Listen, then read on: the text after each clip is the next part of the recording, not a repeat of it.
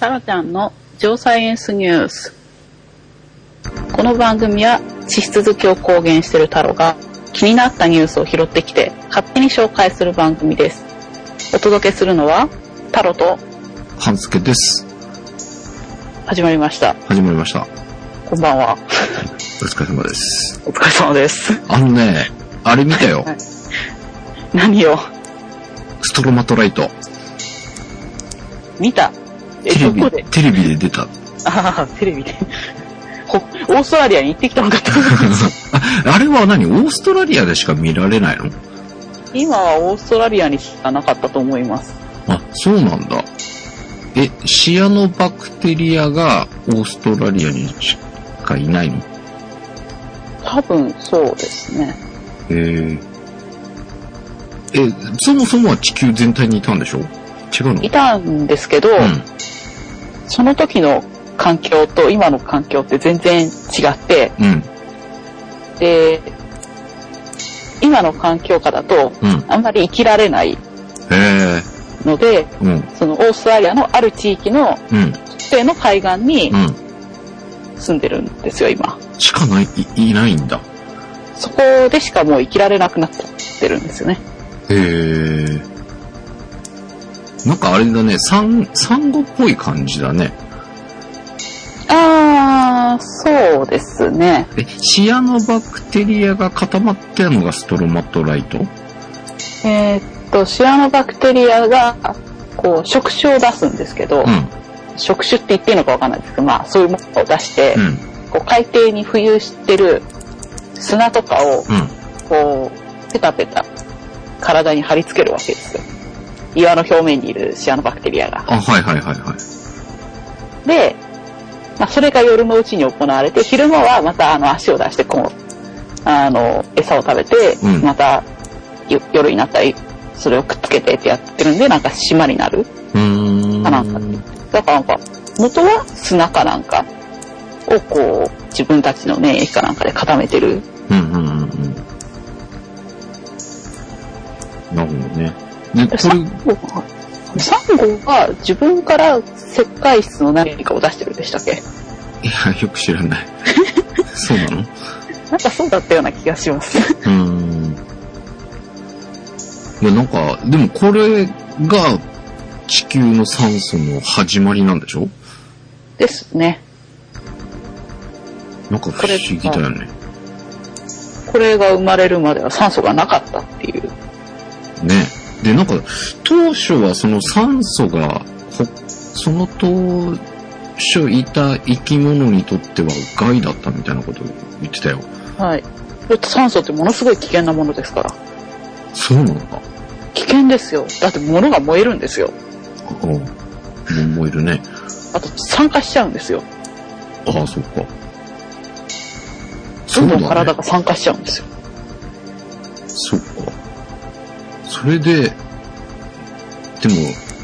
それを必要とする生き物が出てきてるっていう、なんか不思議な感じがするね。あった、まあ、それに適応しなきゃいけないって言って、うん。適応しちゃうんだからすごいですよね。うんうんうん。ね。まあそんな、なんか、どんなんだろうってすごい気になってたんですが、意外と早く、その映像を見ることができて、ちょっと嬉しかったんですけど、でも見たらちょっとキモッと思って、ひどい。ちょっと、触ってみたいななんて思ったんですけど、映像を見たら、あ、いや、これは触らないでいいわっていう感じの、でも普通の石みたいな感じですよ。なのかどっちかな。というでとも。なんか、近く、アップになった時に、ニューに動いてたよ。ああ。それは珍しいものを言います。まあ、アップにしたらそうかもしれないですね。でもそもそもバクテリアだから目になんか見えないものの集まりなんでしょ目に見えないものの集まりですけど、集まると見えちゃうものってあるじゃないですああか。、はいはいはカビとか。い。うんうんうん。そういう通あり。まあ、ああいう感じのものを想像してもらえれば。あ、そういうことか。いや、なんか、きちょっとキモかったね。まあ、そもそもサンゴとかさ、イスギンチャク系のああいうもんってなんか、よく見ると気持ち悪かったりするじゃん。なんかそんな感じの。よく見ると綺麗だったりするかもしれないですよ。そうなのかなよく見ると可愛く思えてきたりとか。うんなんかちょっとキモい感じがしました。あとね、地震のやつも見ました。水圧計ってこんななんだっていう。なんかお鍋みたいなの、意外とちっちゃいのね。すいません。何かが想像できない。えー、なんか、今回、今回のっていうか3月11日の震災で、はい。えー、プレートが隆起したと。はい。 3メートル隆起したんだってよ。、はい。ですしょうね。すごくない一瞬で3メートルドーンって上がるんでしょえーびっくりしますよ。怖いよね。海岸変わりますからね。で、それが、えっ、と、なんだっけな。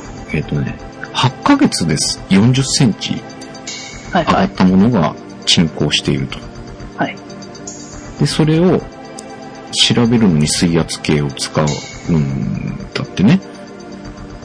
こう。で、それがなんかお釜というか、お鍋というか、あれ意外とちっちゃいのね、みたいな。なんかものすごい装置かなんかをあ置くものなのかと思っていたんですが、あ意外とこれくらいの大きさのものなのか、バスケットボールぐらいって言えばいいのかね。でも見た目なんかお鍋っぽい、お釜っぽいというか、なんかそんなものを沈めて。あ。まあ、あれは、形はいろいろあるというかう、ん、水に沈めるので、うん、あのー、ものによっては圧力で壊れちゃいけないかったりすると、ああ、はいはいはい。耐圧ボールって言ってなんか球場のガラス球に入れて沈めたりとか、ガラスガラス球、へえ。あの、ガラスで、を球状にしたものほうほう。の中に装置を入れて、うん、へそれを沈めたり。え、ガラスなんだ。へあれが一番なんか強度がいいのかな、え。まあ、あと、あの、中にもう水を入れてしまえば圧力関係なくなるとか、そういう、あ、なんか深海そうなんだってね。はい。知らんかった。でもあの、深海も人が乗る部分は耐圧球っていうあの、ちゃんと圧力保てるようにしてあるんですよ。うんうんうんうん。あ、そっか。人が乗るところだけキープできれば、船体は水を入れてしまってもいいところは入れちゃえばいいっていうこと入れちゃえばうん。いいんですよ。うーんなるほどね。あのー深海の全体が、全部圧力を保たなくてもいいってことなの。最低限の部分だけガチッと作っておけばいいってことなの。そうです、そうです。うーんなるほどね。まあなんかそんなのも見まして。なんかいろいろ見てるけど、結構あるね。地学から。まあまあ地学って言ったら、今まで紹介したものもいろいろ、恐竜から何からいろいろあるので、関係するものはいっぱいあるといえばあるんでしょうけど、今取りまくってるんですけどね、結構いっぱいあるなと。見切れないですよ。うん 見切れてないんですけど、まあ、時間がある時に端から見ていってるんですが、あの、その水圧計入れてた時の番組のやつはちょっと面白かったね。さっきから水圧計って言われてこう思い浮かぶものが何もないんですけど。そうなの要は海底に沈め て、いや、その、なんとなく言ってるものはわかるんですけど、うん。それって水圧計って呼ぶんだっけなって思って。いや水圧計って言ってたと思うな。そう、そうなんですかね。うん。え要は、まあ、あの、圧力測る、あ海れですよね。海底が沈降すれば、当然水圧が上昇してとか、海底が隆起してきたら水圧が低下するからっていうので計測するらしいんですけど、まあ、そこで、えっ、と、なんだっけ、アスペリティ、はい、アスピリティ。プレートとプレートが全部密着してるわけではなくて、くっついてるところとくっついてないところがあって、そのくはいっついてるところが、バンとずれると大きな地震になったりするとはい。いうことで、そのアスペリティってもうすでにだいぶ分かってるんだけど、それが今まで起こった地震をもとに、ここがアスペリティだろうというはい。分布を作ってあって、で、その分かっていないアスペリティを探すのに、その水圧計を入れて調査をしていると。いうことみたいなんだけど、その今回のあったとこのアスペリティがめちゃくちゃでかいとか、あって見たらすごいでかいのね。あ、でしょうね。うん、でかくないとあれは起きないでしょうね、きっと。で、ああ、その分かってない大きなアスペリティがまだあるんじゃないかと。でもな、まあいいや。 何いやいや、水圧計でどうやって測るんだろうと思って。えっと、要は、その水圧が変化してる、まあ、3月11日の時に3メートル隆起して、8ヶ月で40センチ沈降しているのを確認できるというところは、アスペリティじゃないのかなですね。そこが勢変、いに乗って、勢いに乗って一緒に跳ね上がっちゃったけど、そこはくっついてないんで、自分の重みで下がっていくんだあ、そうそうそうそうそう。そう、そういうことか。ああ、なるほど。でいや、あそのの、 は発見されてないところって動いてもないところを水圧計で見ても絶対わかんないよなと思って。なんかその動かないところを探すのに水圧計を増やしてるって言ってたね。かなり数を増やして、えー、動いてないところを探すらしいです。水圧計ってそこまで入れてないと思うんですよね。数を。何個っつったかなそれ控えなかったけど。なんか数をね、何何倍かに増やして今調査を進めているというようなことを紹介されてましたよ。なので、そのまた、なんか、発見できてないでかいところが見つかったりするとちょっと怖いなというね、気がしますが、まあ、そんなのもあり、なんかな、この番組でこう、紹介されていたいろんな単語のものが出てくると、なんか、おっと思って見ているんですが、なかなか面白いですけどね。でも、いっぱいあるから、み見切れんぐらい、あ意外とやってるもんだなと。こう、防災系は最近増えてますしね。ああ、そうね。ここら辺もあるから、ちょっと面白い、見てても面白いかなという気もするので、ちょっとチェックしてみると面白いかもしれませんと。いうことで、えー、ニュースを紹介する番組ですが、今週はニュース、あれあれなんか一つしかなさそうですけど、まあ行ってみましょう。今週のヘッドラインです。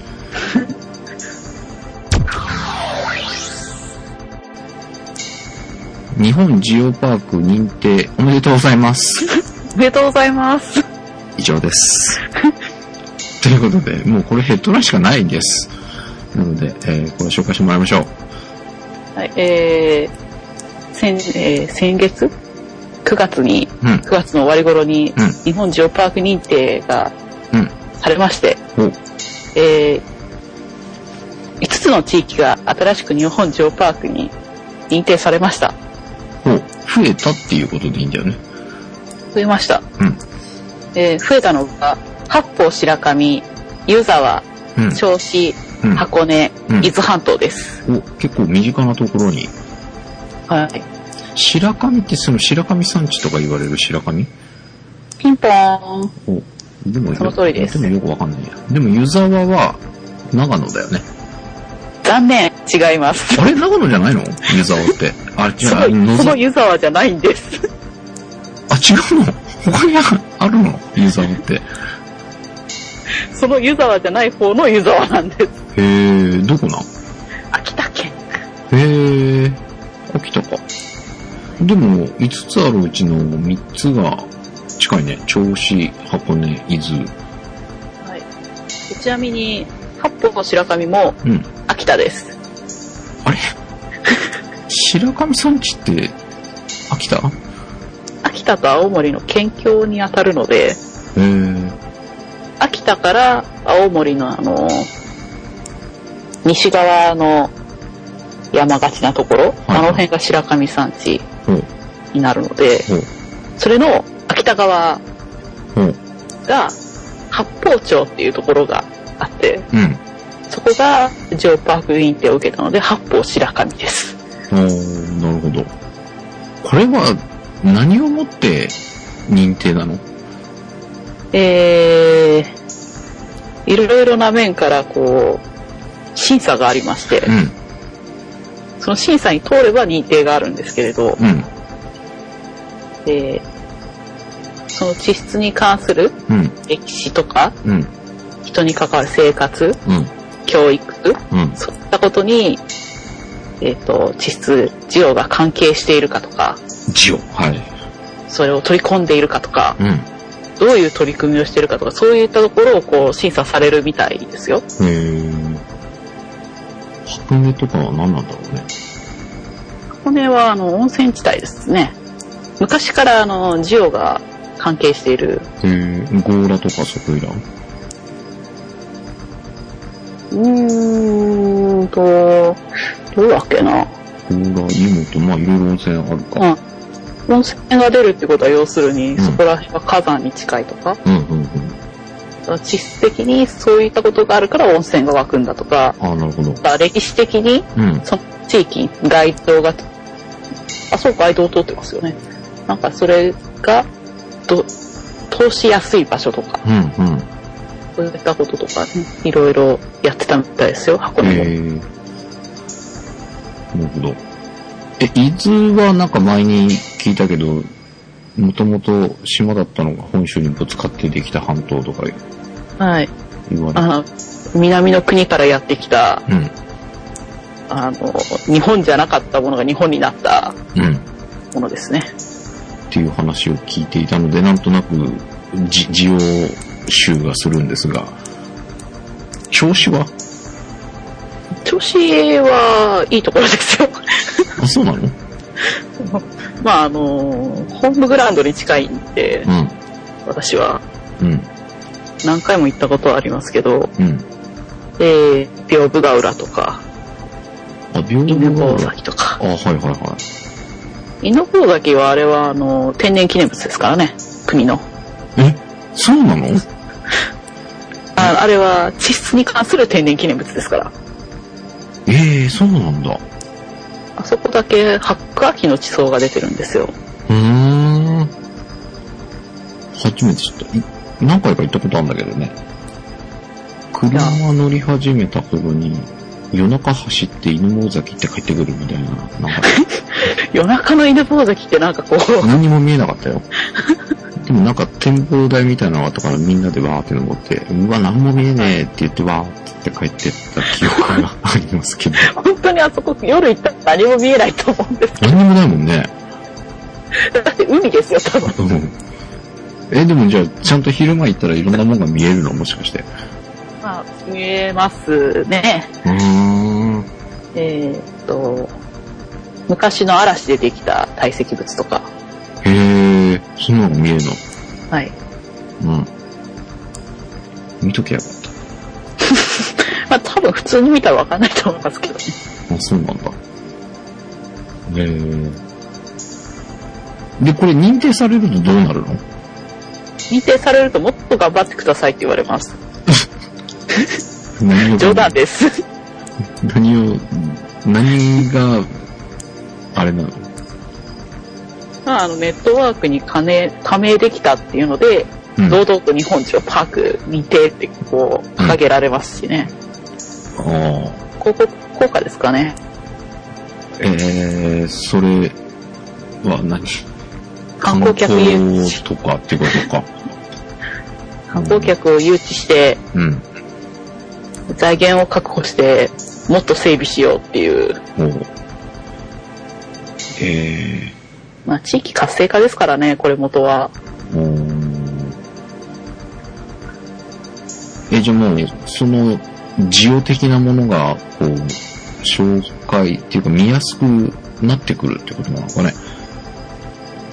うん。あの、ね、伊豆半島とかあの辺はあの、サイトも見やすいですよ。あ、そうなんだ。あの、あの、ジオね菓子のとイメージしかないんですけど。まあ、あれもあれで素晴らしかったと思いますけど、うん。でもいいね、こう、近くにこう、銚子、箱根、伊豆ぐらいだったら、それこそ日帰りでも行けるぐらいなところに。そうね。伊豆もまあ、先っぽの方までだとなんか結構時間かかりそうですけど、うん。それでもまあ日帰りで行けないことはない距離ですか、うんうんうんうん、うん、まあ、いけなかないかなぐらいな感じだけど。まあでも、それぐらいの距離のところで、まあでもそっか、せっかく行くんだから、その、ちゃんと、いろいろと見て回ろうとしたら、まあ被害者厳しくなるかな、伊豆半島になっちゃうとね。まあぜひとも温泉に泊まっていただきたいですね。で、まあ、そういうものが、こう、しゅ見やすくしてくれたりするのかね認定されて。えっと、看板とかもうん。ちゃんと設置するようになりますし、ほうほう。あとはガイドの要請とかもやってます。へえ。だから行くと、あの、ガイドさんにうん。ガイドしてもらいながらジオツアーをするとかっていうのが、できるようになるんだ。今もあの、もうガイド要請されてるんで、ほう。まあまだあの、巣立ちかけっていうところもありますけど、妖精っていうのはえっ、と、例えば観光ガイドさんとかがすでにいたら、その人たちにう、ん。こう、知識を、まあ、勉強会みたいなものとか、ジオ的な知識をそうそう、養成講座とかにす来てるんもらだっ。て、うんうん。その人たちに、ジオガイド認定とかやったりとか、へえ。そうなんだ。でそういうガイドさんにツアーをしてもらう。うん。なるほどね。まあでもなんか、首都圏の人が行きやすい場所にそういうのができてくるっていうのは、やっぱジオ来てるのかね。来てほしいですね。欲しいな頑張れー はい。ということで、まあ他にも頑張ってるところがあるということで、いくつか挙げてもらってますが。ええなんか、やってるらしいですね。 あの、調子入ってるのに、さらに房総半島がいるっていうのはなんか納得いかないんですけど。 そう、房総半島をひ全部やってしまえっていうことはい。おまあ一番納得いかないの、これ言ってるのが、あの、茨城大の先生っていうのがもっと納得がいかない。お茨城も今頑張ってますしね。うん。他にも。あと、佐渡島。うん。えー、四国があと2つほど。うん。えー、西洋だからこれは、愛媛県の西の方ですね。うん。あと、仁王とか四国カルスト。四国に石灰岩台地があるんですね。うん。うん。わかってます分かってカルストってあのない。、山口県のカルスじゃないのはいはい。あれ石灰岩にう、ん。こう、石灰岩の地地層に、こう、独特の地形が現れる。うん。うん。そういうので、カルスト地形、カルスト大地とか、走ってきたよ、そこ。走ってきました。見てきましたちゃんと。うん。ドリーネとか、うん。ドリーネだっ けレースの真ん中で走ってたから、ひ必死に逃げてたからあんまり見えてないけど。まあ、下に鍾乳洞があったりとか。うん。あ、あのでもね、高校の時にね、行ってんの。修学旅行で。記憶に残ってますかうーんとね、うん、なんとなく。 もう一回行きましょう か。いや、いいところですよ、鍾乳洞の中とか。夏涼しいですし。ああ、涼しかった記憶はあります。うんうん。でもね、その、そこに行くまで歩くのが暑かった記憶があります。ああ。あの、入り口までバスで乗り付けたい ですよ。なんか結構歩いたような気がするんだけどな。まあ、そういうのが、あの、四国にもあるんだ。あるみたいです。とう宮ってどこだろうこれ、ん。宮じゃない、峰だよ。峰か。うん山口、だからその、あ、そうか、山口県ですねそ。うそうそうそう。ああ、わかりました、わかりました。やっと今。うん。そこでレースがあったのよ。国体が。ああ、なるほど。だから、2回行ったのかな。去年、一昨年とはいはい。 2年連続で行きまして、なるほど。走ってきましたよ。じゃあ、きっとあの、半助さんはよくご存知だと思うんで、あの、紹介を。うーんと、ゴツゴツした岩が、白っぽい、なんて言うんだろうね。うんうん。 ゴリゴリした岩。通りゴミしたって。なんて言ったらいいんだろうね。軽石っぽい感じの見た目の、ああ。ボコボコした感じの岩が、こう草の中からこうぴょぴょ見えていて、なんて言ったらいいんですかまあ、多分、白い岩っていうのが石灰岩なんじゃないですかね。ああ、な感じでした。結構でも広いよね。ああ。結構広大な地域が、うん。あそこはそうですよね。うん。なんか、バイクで走ってましたが、1時間、1時間ぐらいはそこのエリアを走ってた気がするので、結構、な、面積じゃないかと思います。そんなんでした。あれが、でもあれもカルスト台地なんでしょでしょうね。確かあそこも。うん。そうか。ミネってなんか聞くと思った。化石が出るんじゃなかったから、あそこなんか。えー、そうなの多分。へえ。見てくればよかった。っていうとこばっかりだね。でもさ、その、し見てくればよかったって後で思うぐらいさ、行ってもわかんないよね。なんもないというかなさ。かなかね。 まあでも、それはあって、そういう10パースのところには、うん、こう、ビジターセンターみたいなうん、ものとかを建てたり、うん。道の駅とかで案内をしたりだとか、ああ、なるほど。うんだからまあ、全箇所に、こう、案内物を置くのは難しいっていうので、うん。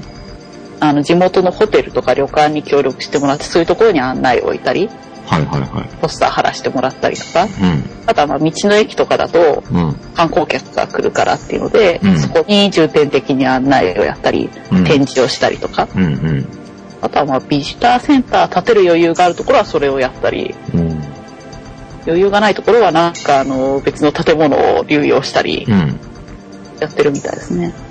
ほどね。じだゃかならいそういうねところに行って、情報を仕入れて、うん。こう地域を回ったら面白いかもしれない。そっか。何のあれもなく行っちゃうと本当にわかんなくスルーして帰ってきちゃうだけみたいになっちゃうもんね。意外と道の駅って、うあのその地域の情報がこういろいろ置いてあったりして、ん。も面白いんですけどね。う、うーん。道の駅ってなんかトイレと駐車スペースを利用させてもらうみたいな。そんなイメージしかないね。まあであも、と ちうょんっと軽く食事したり。うん。あやっぱちょっと覗いてみる必要はあるのかもしれないよね。なんかでもそういう目的で行かないとなんかスルーしちゃいそうだな、やっぱり。あーそういうもんですかね、やっぱり。うんまあ、ちょっとね、この番組始めて、なんかいろんなものをこう、見聞きし始めて、こう気になるものも出てきたので、次から行くときはなんか気にしてみるかもしれませんけど、今までから行ったら本当にスルーしちゃってるよね。ですね。なんか、後から、あーっていう。うん。なんかそのさっき、えー今頑張ってるとこで紹介してくれた、これに西尾西洋じゃないかな。確か。まあ、愛媛の西側とかそこら辺だったら、はい多分通ってると思うし、佐渡が行ったことないかな、っていう感じですけどね。まあなんか、こういうとこがいろいろ出てくると、見方がまたちょっと、敷居が下がるのかなっていう気がしますが。まあとりあえず、5つ、5箇所、はい。新たに認定があったということでございましたが、えーまあ、今後どうなっていくのかね、また行けるとこは行ってみたいですけどね、えーそんな行ければご紹介したいなと思いますが、えーで、今週は、まあ、太郎ちゃんが北海道に行ってきたとこと、はい。あの、まあ、長期休暇を取りまして、バカ母ン親スをですか連れて、うん。バカン北ス海ですか道まで。いいですね、優雅で。えー、あのーまあ、母親の、いや、本当はなんか一人で行くつもりだったんですけど、ういん。 や、行くんならついてくって言って、あの、母親ついてきまして、あの、大変な旅になりました が、こう、大変というと、いやー私一人だとあのね普通のビジネスホテル安いビジネスホテルで大丈夫なんですけど、うん。あの母親がいるとあのそれなりのホテルを用意しないとほう。機嫌が悪くなるというほう。いいいじゃん。なんか豪華なホテル泊まっていけばいいんでしょ。私があの2泊ぐらい振ったならできますっていうホテルに泊まってきましたへえ。いやーあんまりあの寝に帰るだけとかなんでそんないいホテルじゃなくてもいいかなって思ってたんですけどはああ、いろいろ見て回って、まあ、ホテルは寝るだけみたいな。いうんうん。まあ、そあるよね。なんかジーパンに T シャツで入ったらなんか場違いな気がしてこうすごいええ 悪いそんないいとこ泊まってきたのまあそれなりにいいところだったみたいですね。うん。いいじゃない。豪勢な北海道旅行。してきましたが、うん。まああの、有名どころはまあ行ったんですけど、うん。あのまあ普通行かないだろうところまで行ってきましたんで、おうえーえーまず三笠市立博物館。何それ。あの三笠市っていうのがあの北海道にありまして、うん。えっ、と札幌の北東のあたりはい。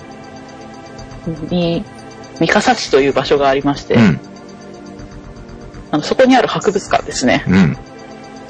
普通行かないですね。そうなの どんな博物館なのえーっと、ひたすらアンモナイトが展示してある博物館。ええー。アンモナイトばっかりなのアンモナイトだけが数百点とかあるおう博物館ですね。へえ。アンモナイト専門博物館まあ他の化石も一応展示してるんですよ、もちろん。うん。あの、エゾミカサ流とか、うん。どんなのかわかんないけど。えーっと、モササウルスなんて、うんあの、海にいたワニがヒレを持ったようなああ、はいはいはいはいはい。です。おうあれか。あれ、あれの化石とか、ええー、見たいね。もちろん、あの、頭の部分がそこで出たので、うん。あのその化石が展示されてあったりとかしたんですけど、うんうん。まあ、メインはアンモナイトですね。へえ。日本でもあの、大量にアンモナイトが出る地点として有名な場所なので、三笠市がはい。へえ。えそれが札幌のすぐそばにあったのはい。おうただ、あの、駅があの近くにないので、うん。最寄りの駅からバスで1時間ぐらい、えすごい便が悪いんだ。あの、車で行くと近くに高速のインターチェンジがあるので、うん。あの、楽らしいんですけど、うん。あの、鉄道で行くとあの近くに駅がないのでう、んうんちょっと遠いんですけどね。うん。うーん。まあしかし、アンモナイト好きとしては、こう、必ず行かねばならない。いや、なん かアンモナイトって、もう見てみたい気もするんだけどさ、す、何百もあっても、んいお腹いっぱいになりそうだね。ああ、でもすっごいいろんな形のアンモナイトがあるんですよ。へえ。あの、前も出ましたけど、トロンボーンみたいなうんうんうんうん。とか、うん。なんかぐにゃぐにゃと変な形をしたアンモナイトとか、うん。いろんなパターンが見れるんだ。トゲが生えてたりとか、うん。うん。めちゃくちゃでかかったりとか、え、でかいのってどれぐらいあるの一番でかいのは、模型が展示されてあったのは、うん。 2メーター以上の、ええアンモナイトで2メーターありますあります。で、普通。に、うん。たくさん置いてあるものは、うん。 1メーターぐらいのやつ。あそれでも1メーター1メーターあるが、ずらーっと10個以上並んでるんですよ。うわ、でかっ。あ、そんなでっかいのそういうでかいのもいるというか、そこで出てるんですよ。へえ。だからそういうかと思ったらむちゃくちゃちっちゃいのがいたりとか。うんうんうん。え、その、地域にそんなにいろんな種類のが出てきてるってことなのその地域だけでも結構いろんな種類が出てると思います。へえ。まああの、他の国から取り寄せたものとかももちろん置いてありますけど、うんうん、なるほど。多分あの地域は世界でここでしか出ないというようなうん。アンモナイトも出てきたりするんで、へえ。すごいね。面すご白いい。場所なんですよ。おーぜひともアンモナイト好きは行ってもらい たい。そ北ん海道に旅行に行くならここに行かなきゃいけない。嘘。他になんかいろいろありそうじゃん。 えいやーあの、わざわざ入れましたからね。 あの、旅行の。それ、何それはお母さんも一緒に行ったのあの、ついてくるって言うんなら、うん。行ついてきてもいいけど、ここは絶対行くからねって言って、うん連れて行きました。 ったんだ。お母さんどうして、どうしてた一通りあの、見て回った後、あの、ベイキってあの、北海道の植物みたいな本を読んでました。 そうだった。いやでも、道端に生えてる草とか、うん。あの、雑草に近いようなものとかでもなんか、こっちでは見かけないようなものが咲いてたりとかして、へえ。一体何なんだろうねとかって言ってたら、うん。北海道の植物みたいな、こう、写真入りのうん。ハンドブックみたいなのがあったんです。それ見てたら、うん。あ、これだとかって言って、うん。北海道にしかないんだってって言 って、っうん。へえ。ていうのをあの、やってました。私はあの、ひたすらあの、アンポライトを見てたんで、うん。それは、どれぐらい、見て回るとどれぐらいの時間かかるぐらいのスペースなのえっ、と、私は1時間ちょいかかりましたけど、普通は30分ですよね。 ?30 分くらいなんだ。そうなんだ。でそこを丹念に1時間かけて見てきたのね。はい。なるほど。まあでもそれなりに見応えがあると。そうですね。いや、アンモナイト好きをぜひ、三笠市立博物館へ行ってみてくださいと。はい。他にはどんなとこ行ったんですかえーっと、北海道大学の博物館とか、へえ、北大の。はい。まあ、北大自体がなんか観光地みたいなうん。ものになってて、うん。なんか観光客がパンフレット持ちながら校内歩いてるんですよ。へえ、入れるんだ。普通に入れますし、観光客向けのあのカフェとかお土産物屋さんがあったりしてう、ん。完全に観光地なんですけど、うん。 まあ、芝生があったりして、なんか、ピクニックするにはいいところだねとか、うん。うん。ああ、有名なポプラ並木があったり、ああ、はいはいはい。有名だよね。あの、あと、少年よ大将いだけって言ってる人がいたりう、んうんうんうん。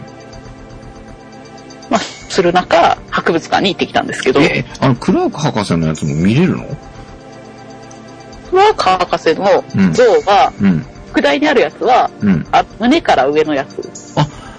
え、あの、よく見る足までついてるやつはあれは、羊ヶ丘、羊ヶ丘公園だけど、羊ヶ丘かなんかっていう別のところです。あ、違うんだ。あ僕大じゃないです。あ、そうなのか。 はい。うん。うんもうじゃあ、観光地化してるのね、はい。大学が。。はいで、そこの博物館はどんなのか。えっ、と、まあ、北大の今の研究とか、うん。あとは、あの、アイヌ民族についてとかもなんか展示があったみたいですね。うんうん。そんなの見。はい。そんなのを見つつ、うん。まあ、あの上にある化石をこう、化見て石たわけですけど、 あそこはあの、もちろん研究をしてるので、おう。えー、あそこは、日本で初めて見つかった恐竜の展示が行われていたはずですね。えー、日本で初めて見つかった恐竜は北大にあるんだ。はい。ニッポノサウルスカラフトエンシスっていう、ほほ。あの、名前の通りカラフトで見つかったわけなんですけどえ、、え日本、日本、ん当時日本だったんです。ああ、なるほど。今日本じゃないんですけど、ほう。んそこで見つかった、日本で初めて見つかった恐竜化石。いえや、あの、日本人が見つけたんでいいんですよ。ー、ああ、なるほどね。はい。うんうん当時日本だったし、うん。まあそれが、あの、ちゃんと提示してあったり、うん。うん。まあ、あそこにもモササウルスがいたような気がしなくもないですけど、うん。あまり時間がなかったんですよ、ちょっと、そこは。バタバタとして。うん鉱物とか岩石もあのたくさん展示してあったんですけど、うん。へえ。あそこら辺もすっ飛ばしてみ、うん。バタバタと移動し、うん。あとは洞爺湖スザンとかね、行ったのは。あ、そっか、有珠山って北海道だっけスザンは北海道ですね。うん。はうんい。札幌から南西に向かっていったあたり、登別温泉の近く。うん。な、うん、多分その辺。うん。うん。あの、太平洋に面した地域。うん。で、まあ、なんかバスツアーがあったので、うん。なんか、札幌から支笏湖、洞爺湖、有珠山を一日で回って帰ってくるっていう。へーそれ回ると1日ぐらいなのそうですね、朝8時半とかに出て、う夜6時とか7時に帰ってくるん。うんバスツアーでした。うん。うん。薄山はどうなの面白いの有珠山、いいですよ、昭和新山が見れたり、うん。あの、まだ本当に暑いんだろうなっていうのが、あの、風気が上がってたりするんですよ。へえ。あの地域火山多いですしね。そうなんだ。はい。うん。で、まあ、ロープウェイで、ロープウェイ、ケーブルカーで上まで登って、うん。展望台から洞爺湖を見たら、うん。なんか展望台から洞爺湖見たら洞爺湖半分ぐらい隠れてるんですけど、うん。あの、薄山がこう、邪魔してて、うん。うん。ここが半分しか見えないっていう、すごい展望台があるんですけど、うん。なんでここに作ったっていうう、ん。作った時は洞爺湖が全部見えたらしいんです。はいはいはいはい。その後、薄山吹いちゃって、うん。あの、見えなくなっちゃったらしいんですよ。へえ。え、そんだけ山の形が変わってるっていうことなんだ。全然違う形になっちゃってる。へえ。その昭和シーザーができた時かうんうん。なそういう、あの、ビフォーアフターのうん写真であったりとかして、うん。全然違うっていう。へえ。その時撮った写真も、うん。あと、十何年とか二十年とかしたらう、ん。全く違う風景になってるかもしれない。うんうん。活火山なのえ、今も吹いてますよ。そうなんだ。今まあ、あの、噴煙は出てると思いますね。うーん。だ今ちょっとおとなしくしてますけど、うん。ついこの間も吹きましたよね。あ、そうなのええ、私生まれてから吹いてると思いますよ。2000年かな ?2001 かななんかそのぐらいにうん。噴火して、あの、その地域の温泉街とか全部避難しましたよ。ああ、そう言われたらなんかあったような気もするけどな。そっか。えー、じゃあまた、噴火するかもしれない。そこ何十年周期かで噴火してるので、3年周期だったかなあ、そうなのまたあと十何年とかしたら噴火するかもしれない。うんうん。今回でも十何年って言ったらもうすぐな感じだね。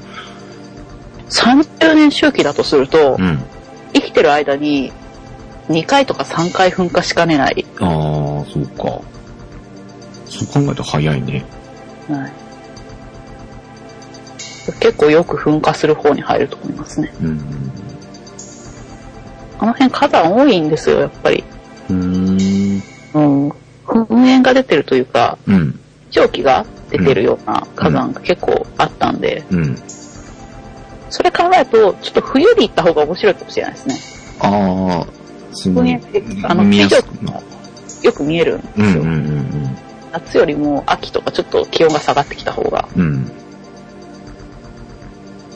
で、あそこも世界ジオパーク認定されてるんですけど、はえ、さっき紹介したのは日本ジオパーク認定でしょい。え、ここは何世界なのここは一個上のランクに世界なんですよ。へえ。洞爺湖有珠山ジオパークっていう。へえ。そうなんだ。えー世界認定され ると、世界認定されると世界からお客さんが。やっぱそこなんだ。まあ、あの、頑張りが認められたっていうところもありますけどね。えーえじゃあそれは見やすくなってるのはい。ですし、あと、英語とか、他の外国語とかにもガイドが対応してたりとか。ああ、なるほど。うん。そっか。まあ、北海道まで行って、事業的なものを楽しんできたと。はい。すっかり堪能して、うん。まあ、温泉もジオの産物ですから、そっか。まあ、温泉に入れば、あのね、火山からの恵みをこう、もらってきたようなものですかあら。あ。じ、そっか、温泉入ったらジオ旅なのか。そうです、そうです。ああの、今回も足湯とか入ってきましたし、うん。じゃあ、近所のおばちゃんたちはみ結構、ジオ旅してる人多いんだ。そうですよ。で、ついでに火山見て、あ、いい山だね、とかうんうん。言って帰ってきたら、ジオ旅ですよ。 そうなのか。あれ、あれ、ジオ旅なのか。で、ジオ旅なんですよ。なんか、この間近所のおばちゃんが、なんかお土産持ってきてくれたのは、ジオ旅してきたっていうことだ。そうです。だから潜在的にジオ旅をしてる人は多いわけ多でいすんだね。なるほどね。そういう人たちにこう、アプローチしていくのが、こう、ジオパークみたいなところもありますからうん。。なるほど。まあ、でもこれからね、まあ寒くなって、そのジオ旅いいかもしれませんね。いい季節になってきますね。うん。ということで、まあ、ジオ旅皆さんも、年末年始、お休み取れる方は、 ジオ旅に行かれてはいかがでしょうかと。まあ、つっても温泉入って出てきてジオ旅っていうのはちょっとどうなのかなって気もしますけど。いやー、あの、恵みをしっかり受けてうん。帰ってくる分にはいいんじゃないですかまあちょっとその周辺の道の駅とかね、これジオパーク認定されてるから箱根とか伊豆とかもしかしたら見やすくなってるかもしれませんし、えー、ジオ旅楽しんでみてくださいということでございました。えー今週ニュースは一つでございましたが、また、えー、再来週か、えーまたお届けしたいと思います。ということでお送りしましたのはハンスケット。太郎でした。ではまた再来週。再来週に。